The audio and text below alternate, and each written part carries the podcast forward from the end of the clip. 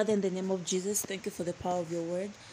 We read it and we consume it with gladness and we become one with it. Thank you for the revelation of your word.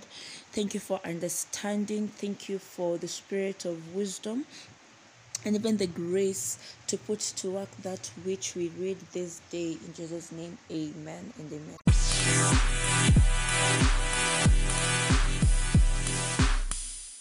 Our topic today is Who is the Holy Spirit? And we are reading from the book of John 14, verse 16, Amplified Classic. And I will ask the Father, and he will give you another comforter, counselor, helper, intercessor, advocate, strengthener, and standby, that he may remain with you forever. I'll repeat. And I will ask the Father that he will give you another comforter, counselor, helper, intercessor, advocate, strengthener, and standby, that he may remain with you forever. John 14, 16, Amplified Classic. The Holy Spirit is not some smoke or cloud, nor is he a light. He's not a thing. The Holy Spirit is the third person of the Godhead. This is because he's the last of the Trinity to be known by us. In Genesis 1 1, God was introduced to us as Elohim. That is in Hebrew. Elohim in Hebrew is plural for God. We are then told in the second verse that the Spirit of God moved over the face of the deep.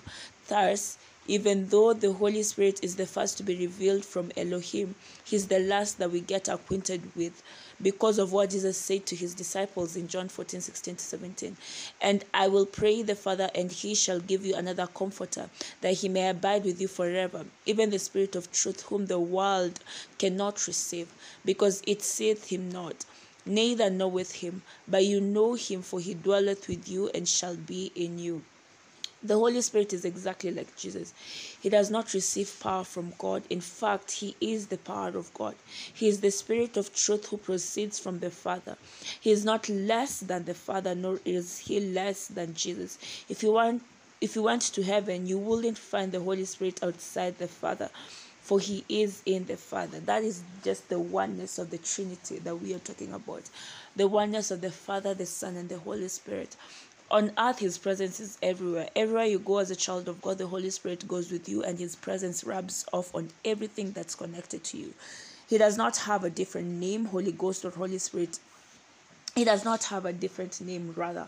Holy ghost or holy spirit is a description of his person his character meaning he is holy.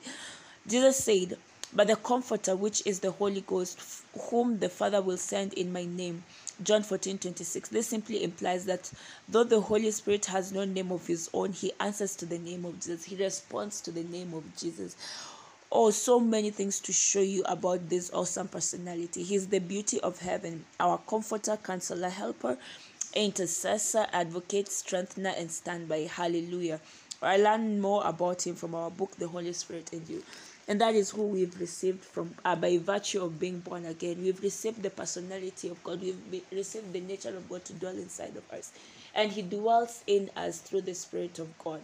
Or just as we have learned that the holy spirit is not his name but he responds to the name of jesus. And wherever you go as a child of god walk knowing that you carry the presence of god. Walk knowing that you you you are the manifest you carry that presence wherever you go wherever if it's in a matatu whatever atmosphere you find yourself in you walk in the atmosphere knowing that the spirit of god is in you and with you. And that means even when you're in a situation where people are afraid or people are just um, they're just scared for their lives that there's a calmness that the spirit of god gives you that you cannot even explain. You just know while everyone else is is is reveling in fear you have the boldness of the spirit that enables you to stay calm because you know he is your protector. You know that he is the one that guides and counsels you. You know for sure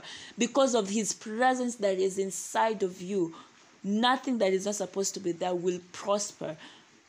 And many people are saved because of your of the presence of the holy spirit that you carry so let's walk with the consciousness of the spirit of god that dwells inside of us the spirit of god that we carry wherever we go and that said um let's take the confession and the further study.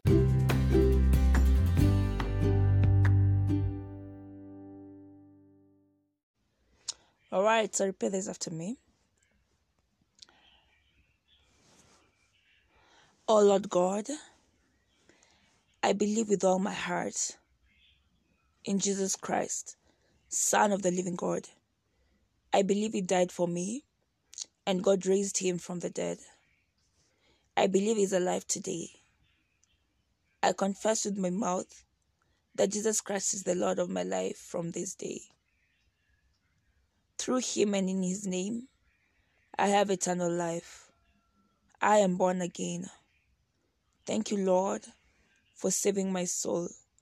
I am now a child of God. Hallelujah, hallelujah, hallelujah. Congratulations, you are now a child of God. And if you've said this prayer, pray, prayer please reach out to me. You can email me at felistachrist at gmail.com. You can find me on Instagram at Diaries of a Girl in Love with Jesus. Or at on Twitter at Felista Christ. Facebook Felista Christ. Yeah. TikTok uh, Felista Christ.